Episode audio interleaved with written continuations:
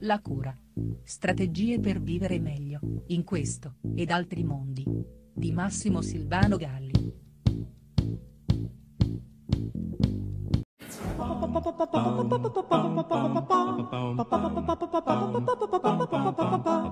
Questi giorni si è parlato e si parla fin troppo di andare o non andare al voto per ridare parola agli italiani sulle intricate questioni della politica nazionale. E allora mai come adesso ci sta la parola che ho pensato per oggi che è suffragio, il cui significato più comune rimanda appunto alla manifestazione della propria volontà mediante un voto, mentre nella mente di tutti ricorre l'associazione con universale, suffragio universale che ricorda l'importante passaggio di quelle democrazie che hanno esteso il loro voto a tutti i cittadini.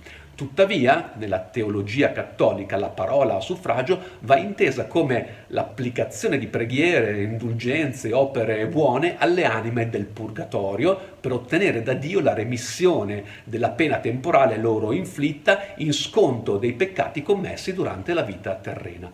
Mi pare proprio che l'unione di questi due significati sia davvero interessante immersi nel nostro purgatorio, scontiamo le pene del mondo che in parte non abbiamo scelto, ma abbiamo una straordinaria opportunità di uscirne, la manifestazione della nostra volontà.